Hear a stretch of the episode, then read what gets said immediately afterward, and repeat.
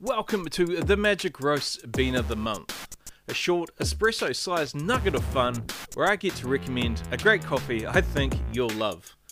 This month's coffee can be described in one word amazeballs. It's the Los Azacuanes, grown in El Salvador and roasted by Jo from Chilled Out Coffee Roasters.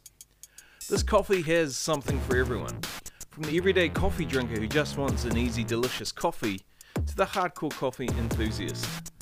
The Los Azacuanes is well rounded, and by that I mean in most brew methods it has a bit of everything you want from a coffee a bit of sweetness, a bit of bitterness, and a bit of acidity, all working in harmony to make a really pleasant and easy to drink coffee.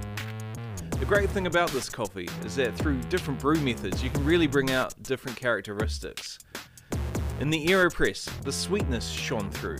In the stovetop moka pot, the pleasant acidity came out. And in the plunger, it was juicy and light. That's what I really love about this coffee. It's like three coffees in one, and depending on your mood, you can play with it to taste like nothing else you've had. Chilled Out Coffee is an awesome little roastery, doing small batches of really interesting coffee. Jo launched it during the beginnings of the COVID pandemic, and it's really taking off. Head over to chilledoutcoffee.co.nz where you can spin the wheel to get some discounts or swag and pick up a bag of this amazing coffee while you can. Hey, and it's competition time. If you can pick the bassline in this episode's backing track, you'll win a 3D printed WD tool and a bag of this month's coffee.